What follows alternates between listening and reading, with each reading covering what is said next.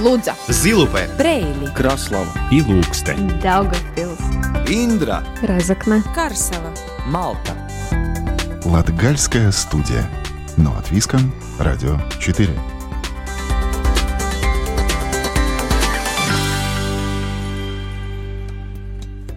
Добрый день, дорогие друзья! В эфире Латвийского радио 4, программа «Латгальская студия». У микрофона Сергей Кузнецов.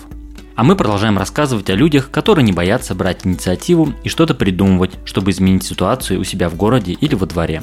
В программе мы успели рассказать о том, как родители в Краслове активно участвуют в жизни детского сада, как помогает беженцам из Украины в Лудзе, про вдохновляющий проект «Лавка» из Даугавпилса, про мамин клуб в Резакне, а также благотворительном фонде, который охватывает два края – Ливанский и Прельский.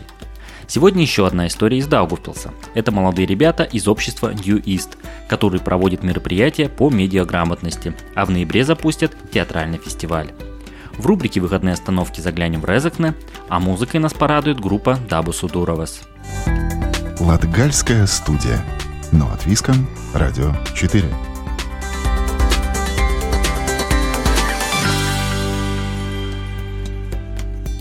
Больше пяти лет существует в Даугавпилсе общество New East. Из локальной городской истории они уже переросли в международную, как минимум на уровне стран Балтии. Сегодня мои собеседники – активные участники общества Йоран Дабкевич и Алина Хачетлова. Одно из основных направлений работы общества – это программы по развитию медиаграмотности среди школьников. Хотя ребята отмечают, что стремятся охватить максимально возможную аудиторию. За несколько лет работы Алина Йоран отмечают, что если вначале буквально надо было начинать с объяснения термина «что такое медиаграмотность», то сегодня ребята сразу переходят к делу. Также в обществе сейчас активно работают над театральным фестивалем, который стартует в ноябре. Подробнее об активности Ньюист узнаем в беседе с Йораном Дабкевичем и Алиной Хачетловой. Ребята, добрый день. Привет, добрый день. Добрый день. Для начала, чтобы понять, что такое Ньюист, как давно вы существуете и, собственно, чем вы занимаетесь? Мы не есть общественная организация, находимся в Даугавпилсе, работаем в Балтии, Восточной Европе. В этом году нам уже 6 лет, и мы занимаемся такими тремя основными четырьмя программами. Это вовлечение разных сообществ, это программы медиа, программы по образованию и культуре. И если быть точнее, то программа медиа – это мы раз в год делаем программу, где вовлекаем профессиональных и непрофессиональных журналистов создавать какой-то контент вместе. Образовательные программы – это мы создаем проекты, где вовлекаем молодежь развивать свои навыки и знания в сфере медиаграмотности, критического мышления, той же журналистики, финансовой грамотности, бизнеса. Есть программа по культуре, Каждый год мы делаем какие-то спектакли. В этом году открываем театральные инкубаторы по всей Латвии, делаем театральный фестиваль, музыкальные всякие концерты и вечера. Ну и вовлечение сообщества, это мы помогаем общественным организациям и гражданскому сообществу вокруг развиваться, становиться сильнее и лучше. Я уловил несколько моментов. Это вот медиаграмотность, финансовая грамотность, в целом вот это критическое мышление. Термины очень популярные за последний год-два. Вы работаете 6 лет. Вы сразу пришли что надо, к тому, что надо работать в этих сферах. Насколько они были тогда, 6 лет назад, э, на слуху, популярны, актуальны? Или вы исключительно интуитивно попали в эту цель? На самом деле это формировалось довольно постепенно. Естественно, 6 лет назад мы уже не пришли в сформированным э, нашим китам и огромным сферам, с которыми мы сейчас работаем.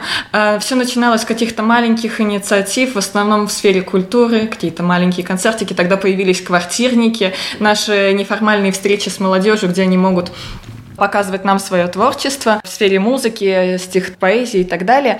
И эти программы начали формироваться постепенно, когда мы начали немного углубляться в сферу медиа, в сферу медиаграмотности, в сферу э, бизнеса, когда мы поняли, что молодежи это актуально, и молодежи, особенно локальному сообществу в регионе, это интересно. И тогда начали формироваться как раз-таки наши медиалабы, Наши образовательные программы по медиаграмотности и журналистике начали формироваться бизнес-игры, тогда они назывались Business Games, сейчас это Business Lab. Они переросли из обычных игр в более э, большой образовательный формат. И можно сказать то, что, условно говоря, форматы формируются с каждым годом, они расширяются, и мы ищем новые сферы, которые интересны нашей аудитории.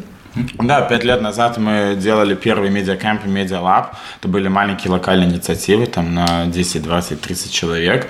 Сейчас это мероприятия, в которых участвовало уже более 5000 человек из 25 стран. И они происходят несколько раз в год. И, честно, когда мы делали первый, мы думали, мы на этом и закончим, на этих медиалабах, а потом вышло, что и тема актуальна, и тема интересная, и много всяких новых вводных появляется в обществе, и что как бы это очень нужная штука, и где, ну, в нашем регионе никто этим не занимается. И которая вызывает огромную рефлексию у аудитории. Да, и, мы поняли, что надо продолжать. Вы ориентированы на молодежь. Э, В Европе молодежи считается человек до 35 лет. Ну, в принципе, вот наша целевая есть до 35 в основном.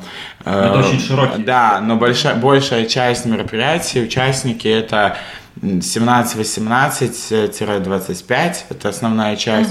Но когда мы делали спектакли, всякие такие вещи, там совсем другая аудитория. Да, можно сказать то, что это относительно конкретных программ. В ос- В основном образовательные медиалаб, бизнес-лаб, они рассчитаны на более младшую аудиторию, это где-то 17-22. Например, спектакли, э, наши платформы дискуссионные и так далее, они ориентированы более на, на более взрослую аудиторию, более широкий спектр получается. Да, просто на спектакли приходили прям и бабушки, и дети Да. маленькие, и как бы там целевая аудитория, она такая очень разная. Да, в культурных программах особо нет ограничений. Было очень здорово, когда мы организовывали High Story, это э, образовательная городская игра на ориентирование, и там приходили и семьями, и, и молодежь была вовлечена, поэтому, да, в зависимости от программы у нас немножко варьируется аудитория. Как вы понимаете, что вот люди, которые пришли на ваше мероприятие, и даже ну, не просто посидеть, послушать, а, я понимаю, есть такие моменты, где они должны выполнять какие-то задания, чтобы через себя пропустить, что они действительно заинтересованы, а не, условно говоря, отбыть номер там. Учитель сказал, за компанию, то есть какая вот оценка происходит? Да по-разному бывает. Не, на самом деле это ужасно, когда приходят ради галочки или там ради бумажки. Но мы знаете, с чем столкнулись? Мы столкнулись с тем, что молодежь реже всего приходит ради галочки. Мы делали мероприятия для учителей педагогов. Вот они сидели, они только пришли, а мы, когда сертификат будет, когда уйти можно.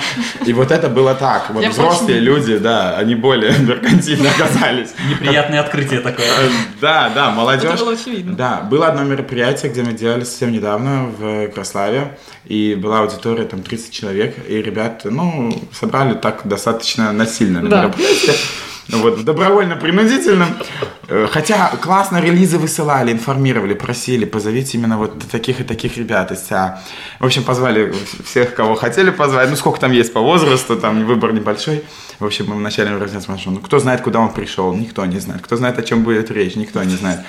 И, в общем, а в конце у них был фидбэк, они настолько заряженные, им настолько понравилось, они настолько довольны, они все понимают, что это им актуальная тема, потому что, ну, там, предпринимательство, навыки критического мышления, то есть они остались абсолютно довольны. Но поняли то. это в процессе. Да, но поняли это в процессе, ну, то есть они не разочаровались, и это хорошо. И вообще это очень вдохновляет, когда уч- участники приходят, э, ну, такие готовые участвовать, э, вовлеченные, заинтересованные, энергичные. То есть последнее мероприятие проходило буквально в середине октября, Медиалаб Baltic Network в Резекне, ну, он еще и в Нарве проходил, и там нас абсолютно поразило, что там больше 95% участников были настолько заряжены, они задавали вопросы, они, они участвовали в дискуссиях во всех там, во всех платформах, спрашивали, ходили. Ну, то есть это очень классно, когда они действительно такие заряженные. Ну и очень классно видеть, как потом, да, люди выбирают или молодежь выбирает профессию, исходя из программ, в которых они участвовали, и говорят, что, что им это помогло определиться, или получают какие-то возможности стажировок, обучения за границей. Вот у нас есть примеры, где ребята уехали в Корею учиться по программе, уехали учиться в США, э, по, по- по- потому что стали финалистами победителями наших программ международных. Ну, в общем, вот так- такие примеры, они как бы вдохновляют и заряжают делать это дальше. Латгальская студия. Но от Виска. Радио 4. Латгальская студия продолжает свой эфир, а еще раз напоминаю, что сегодня у нас в гостях Алина Хачетлова и Йорн Дабкевич, представитель общества New East. Сейчас мы говорили о том, как ребята мотивированы, как они участвуют э, в разных э, проектах, организованными вами. А, Хотя бы для примера, вот тот же Media Lab, как это выглядит, чтобы для наших слушателей разобрать вот это физически, как это происходило, происходит, э, вот конкретно, что делают, что это за люди туда приходят. Э, Например, на Media Lab Baltic Network мы собрали около 70 участников и около более, более чем 8 лекторов. Как-то Это фи- школьники из стран Балтии, да? Это, Участники. э, именно у нас, условно говоря, это проходило параллельно в Эстонии, они собирали там свою аудиторию, и у нас мы собирали, э, в результате участники у нас были из пяти городов региона. Краслава, Даугавпилс, э, Мальта, Резекне, Резекне Ливаны. и Ливаны, да. Мы собрали участников, и у нас Медиалаб концепция медиалаба в том, что это теоретическая и практическая часть. Э, в этом медиалабе у нас он состоит из трех этапов. Первый это как раз-таки офлайн встреча с нашими участниками, как в Эстонии, так и в Латвии. Дальше у них идет и в концепции этой офлайн встречи они, условно говоря, слушают э, лекторов, получают информацию о создании контента, о медиаграмотности, как проверять информацию, что такое дипфейки, кликбейты и так далее. В своих группах обсуждают, рефлексируют и так далее.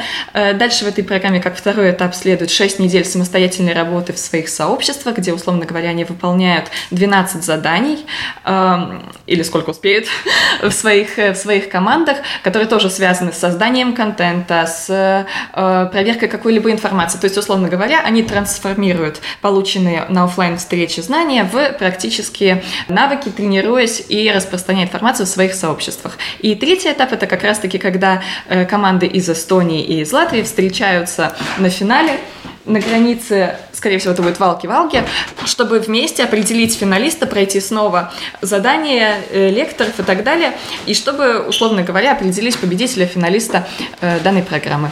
Медиаграмотность, критическое мышление, журналистика. И тут это в него входит и верификация данных, и аналитика, и аналитика дипфейков, и э, умение сейчас очень большой аспект всей этой медиаграмотности, это умение пользоваться техническими ресурсами, да, работа с данными, с датой, и работа с э, визуальными и аудиовизуальными материалами, анализ э, через разные платформы, инструменты, которые помогают верифицировать картинку, видео э, или аккаунт в соцсетях. И все это стало гораздо сложнее и это критическое мышление, оно помимо просто какого-то анализа и задавания вопросов в своей голове, оно перерастает в такую достаточно сложную работу с технологиями. Ну, точнее, не сколько сложно, а сколько такую обязательную и постоянную работу с технологиями. Вот, так что в медиаграмотности сейчас уже очень много разных сфер, от там, психологических факторов, эмоциональных факторов э, и журналистики технических аспектов до всяких IT-штук. Вот за этот временной промежуток, что реализуете проекты в этой сфере, какую эволюцию вы наблюдаете? То есть вот ребята приходят, плюс-минус у них а, те же представления, навыки э, о той же факт-чекингах, о медиаграмотности, или плюс-минус это как-то со временем меняется? Вы понимаете, что они более как-то уже прокачаны, или каждый раз это надо с нуля запускать, и у них большие глаза? Каждые полгода мы абсолютно меняем программу улучшаем. То есть, в принципе, каждый медиалаб следующий, он на, там, на голову выше предыдущего, потому что то, что та информация, которая была у нас, какие были лекторы, какие были ну, публичные материалы доступны пять лет назад, и что и сейчас, это уже ну, это настолько было давно и далеко и поменялось, и не сколько информация стала неактуальной, а сколько знаний и навыки стали гораздо лучше и выше. Вот. Я здесь больше имел в виду, понятно, что ваша программа, она совершенствуется, меняется время. Ну и знания а участников. Сами, вот, да, да, Пять лет назад, в принципе, стоило объяснять, что зачем, так, зачем играть медиаграмоты, что это вообще такое. Что а сейчас, условно говоря, это все трансформируется трансформируется в то, как мы уже объясняем, какими методами. Ну, какие-то очень узкоспециализированные детали, там, да. например, разбор кейсов, как работает пропаганда, и мы, вот, например, последними делами приглашали человека, который стал объектом фейковой новости и пропаганды, и он рассказывал про то, что он вообще не был взаимосвязан, как было на самом деле. И, ну, то есть ты уже анализируешь очень конкретные кейсы, конкретные детали, разбираешь конкретные эмоции, которые это вызывает, конкретные слова, фразы, лингвистические аспекты, которые появляются в этом. Ну, то есть такая уже, уже, уже, уже ушли дальше дальше. Да, база уже точно да. есть. И то есть дальше уже мы можем строить какие-то кирпичики на основе этой базы. Есть, конечно, разница. Мы когда делали, например, только на Латвию, Литву, Эстонию, очень заметно, что в Латвии, конечно, похуже уровень знания медиаграмотности, верификации данных и так далее, ну, молодежи, чем в Эстонии особенно или в Литве. И особенно в регионах есть эта проблема, что, в принципе, она изолирована в своих школах, в своих сообществах, они не выезжают, ничего не видят, ничего не знают. И это большая проблема. Но это проблема не сколько молодых ребят, это, ну, и отчасти молодых ребят, но отчасти их, их там молодежных центров или педагогов.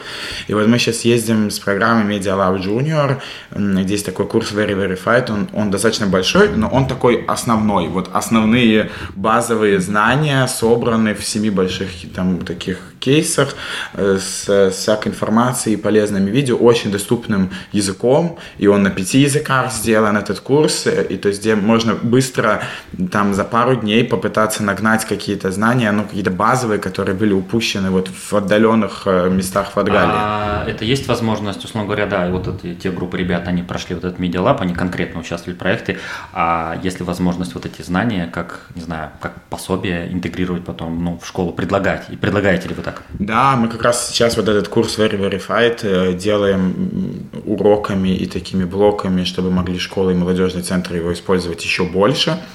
Уже он достаточно большой, чтобы ну, взять все, все блоки сразу. Насколько они заинтересованы, те же школы в первую очередь? Школы, вообще, к сожалению, очень многие школы э, относятся к этому как классной аттракции, приехать сплавить детей. А, и, убить и, время, и, потому что вот по программе... Да, это проблема. И вторая проблема, что в школах действительно не хватает людей, которые заинтересованы в этой теме или ходят на какие-то курсы по медиаграмотности, или развивают свою медиаграмотность, потому что мы сталкивались с такими странными э, историями со школ, где, ну, люди верят во что только можно верить и рассказывают это детям. Вот, это очень жалко, но это реально, это данность, ну, просто в которой, в которой работаешь.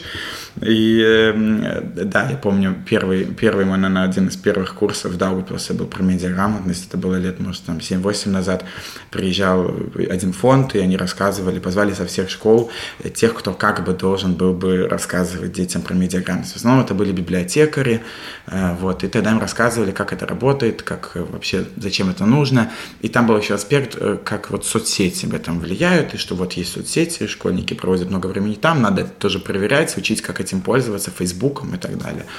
В общем, сидела там, ну вот, 20-30 вот этих милых женщин, таких бабушек, библиотекарь, которые слушали с, с таким умилением, слушали весь день эту лекцию. Ну и уже там она весь день прошла вечером, ведущая, это, модератор спрашивает, ну, может, у вас есть вопросы? Она там часов 8 рассказывала про Facebook. Ну и самая бодрая, активная, такая смелая встает и говорит, а что такое Facebook? Вот. Ну и все эти организаторы, они просто сели и поняли, что не оттуда мы пошли. Вот. И это вот про то, что есть какая-то поочередность, постепенность в подаче знаний, поэтому у нас есть методисты, у нас есть педагоги-методисты, э, да, и там и, студенты докторантуры методисты, которые помогают э, помогают все-таки правильно подавать эту информацию, чтобы, во-первых, это было и понятно, и интересно, и своевременно. А ближе, может, уже к завершению разговора, еще в начале был упомянут такой вектор, как э, культура, и неоднократно упоминали про, про спектакли, театр. Ну да, у нас есть одна из таких задач – развитие негосударственной культуры в регионе. Вот, и были той организацией, которая участвовала как партнер в разработке заявки Даугавпилса на титул Европейской столицы культуры 27 года. И, в принципе, мы поняли, что то, что мы придумали, то, что мы хотели сделать, мы будем продолжать делать, мы уже продолжаем. И одна из больших таких программ, которые мы запускаем в этом году, осенью, ну, мы уже запустили его с августа, но вот сейчас такая публичная начинается фаза, это программа «Соломон», это такой эм, театр э, сообществ, э, театр такого диалога и поиска этого общего языка, который, э, который включает в себя несколько инкубаторов театральных, где профессиональные режиссеры и актеры работают с непрофессиональными актерами. Он будет в Риге. В Риге у нас партнеры 3D Friends, и у них в их театральной группе все участники слабослышащие. Например, у нас театр э, Йорик из Резекне, у нас объединенная группа Латгальская, и у нас еще театральная группа в Даугавпилсе. Это четыре театральных инкубатора, которые готовят свои перформансы, которые готовят свои спектакли. И э, вот эти молодые участники, Э, этих групп, они есть те, кто создают э, фабулу, создают эту историю, создают этот диалог на основе того, что актуально им как обществу сегодня и сейчас, и что они чувствуют вокруг себя как самую большую сложную проблему и вызов. И темы разные, и да, темы разные, и мысли разные. Театр и является в нашем понимании отчасти таким диалогом и понятием рефлексии. И как раз таки для этого мы и выбрали, что молодежь, как раз таки, которая создает э, эти спектакли для таких же, как они, через театр смогут говорить о проблемах, которые э, актуальны им, о аспектах, которые актуальны им, да. И на выбор у них было около 40 абсолютно разных тем, которые они могут трансформировать, как они захотят, как в спектаклях, так и в перформансах, которые потом еще будут записаны на видео, в видеоформате. То есть нас ждет огромный э, фестиваль, каскад абсолютно разных тем и рефлексий, и понятий, которые будут транслировать молодежь э, после Вдаугавпилса на фестивале. А когда это можно будет, не знаю, увидеть, будет ли вообще планироваться какой-то вот именно уже выступление перед живой аудиторией, не только видеозаписи. В начале ноября будет э, такая закрытая предфестивальная часть, на которую можно попасть, если есть желание. Можно искать нас в Фейсбуке, в Инстаграме, в Телеграме, Ньюист. Она будет такая полузакрытая часть, потому что она образовательная, там нужно участвовать, ну, туда нужно целенаправленно прийти, это не развлекательный продукт. Вот. И в 13-20 числах декабря в Даугавпилсе в течение недели пройдет э, театральный фестиваль «Соломон», э, где можно будет увидеть все эти э, театральные продукты, проекты участников, где также пройдет форум-театр, чего в Даугавпилсе не было никогда, пройдут дискуссии с актерами, с режиссерами, э, пройдет показ перформансов э, в видео и в живом формате. Место до последнего остается загадкой. И это будет наш большой сюрприз для Даугавпилса. Но суть в том, что фестиваль призывает разговаривать и быть соучастниками процесса, а не просто потребителями продукта.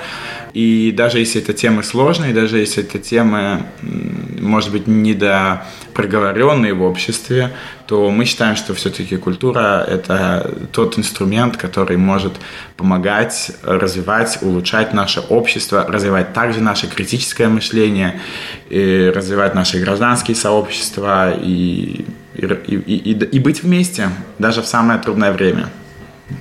А, Йоран, Алина, спасибо большое за беседу. Еще раз напомню, что у нас сегодня были в гостях э, представители общества из Даугавпилса Ньюист Йоран Дабкевич и Алина Хачетлова.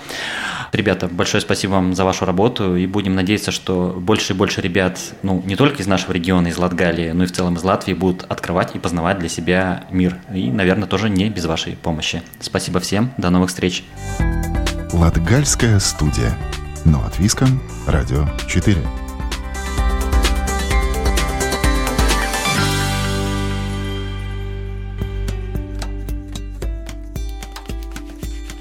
В августе этого года в Резекне открылся новый выставочный объект – Бривалс Даргумунамс.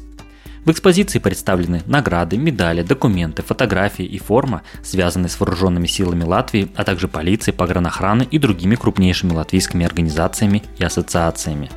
Подробнее об этом новом месте в Резакне расскажет руководитель выставочного дома Йоланта Лейтоне.